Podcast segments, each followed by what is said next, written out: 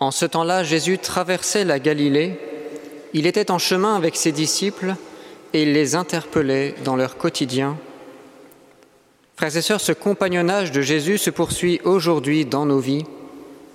Comme un laboureur, Jésus travaille nos cœurs, il les retourne pour qu'ils portent du fruit en abondance. De dimanche en dimanche, la croix du Christ vient tracer des sillons de résurrection.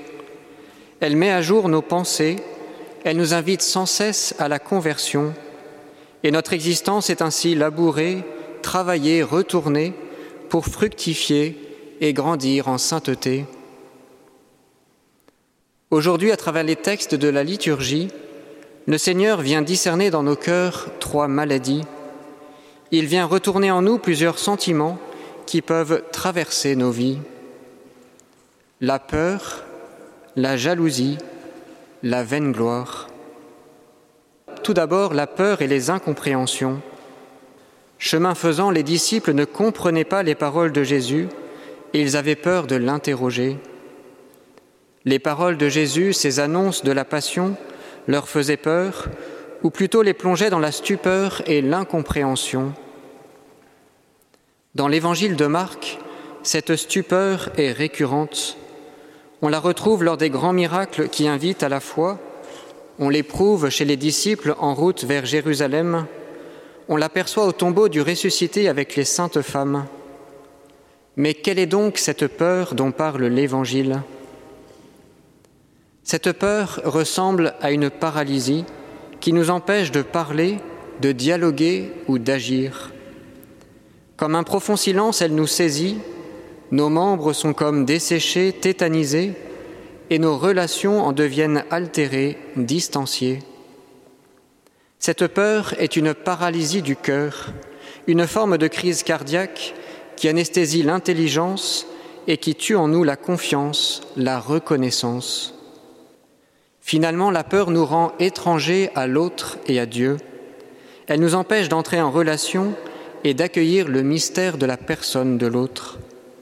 Elle nous tétanise, elle est mortelle pour l'âme, et c'est pourquoi elle doit être soignée et sauvée par le Christ. Face à la peur des disciples, étonnamment Jésus ne dit rien, il ne fait rien. Il continue son chemin.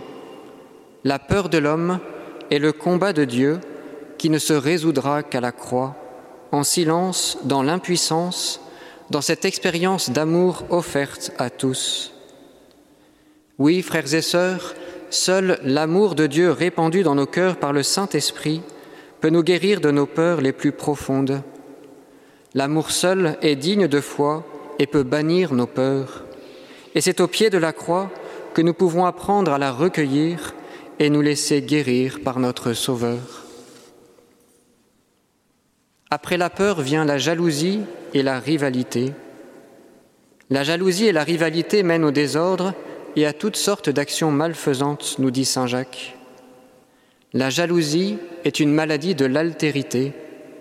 L'autre n'est plus considéré comme un frère, mais comme un reproche, un obstacle, un concurrent qui m'empêcherait d'arriver à mes fins, ou du moins à celles que j'imagine. C'est d'ailleurs ce que pensent les impies dans le livre de la sagesse que nous avons entendu en première lecture, et c'est pourquoi les impies prônent le mal et la violence. Que ce soit dans les fratries, les familles, les communautés, les entreprises ou la société, cette rivalité ambiante pervertit la fraternité elle est un poison qui se distille dans nos relations et qui progressivement anéantit la communion.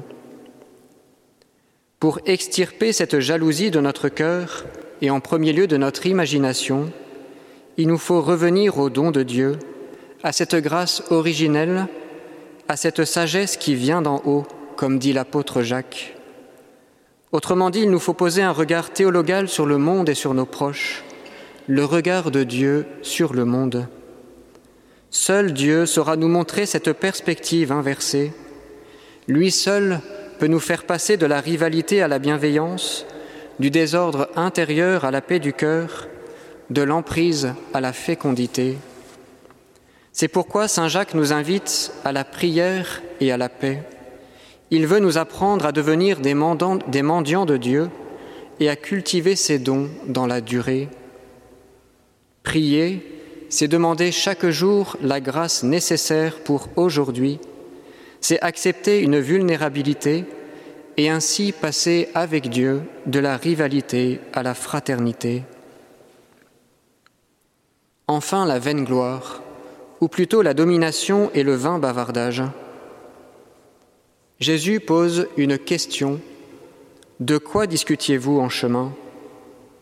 Cette question, Jésus pourrait la poser à chacun de nous dans nos allées-venues dans la ville, au sujet de nos délibérations intérieures ou de nos bavardages extérieurs. Il pourrait aussi le dire au sujet de nos réunions, de nos mails, de nos messages, de nos tweets, de tout ce qui concerne notre communication et qui, en fin de compte, touche notre communion. Les disciples se taisaient car en chemin, ils avaient discuté entre eux pour savoir qui était le plus grand. La vanité de leurs propos est flagrante, alors plein de honte ils se taisent. Leur silence est comme l'expression d'un vertige, d'un vide intérieur que Jésus va habiter sans pour autant chercher à le combler. Prenant alors un enfant, il le place au milieu d'eux, l'embrassa et leur dit, Quiconque accueille en mon nom un enfant comme celui-ci, c'est moi qui l'accueille. Et celui qui m'accueille, ce n'est pas moi qui l'accueille, mais celui qui m'a envoyé. Il s'agit, en fin de compte, d'apprendre à accueillir Dieu dans nos relations. Celui qui est plein de lui-même est incapable d'accueillir comme il faut, car il n'a plus en lui cet espace intérieur pour écouter, s'émerveiller, se reposer. Alors machinalement, il s'expose, il s'impose, il se déverse, mais c'en est trop. Pour arrêter en nous cet esprit de domination et de vain bavardage, Jésus nous donne simplement le signe de l'enfant. Il nous invite alors à demander son humilité et à vivre ajusté à sa présence dans sa simplicité.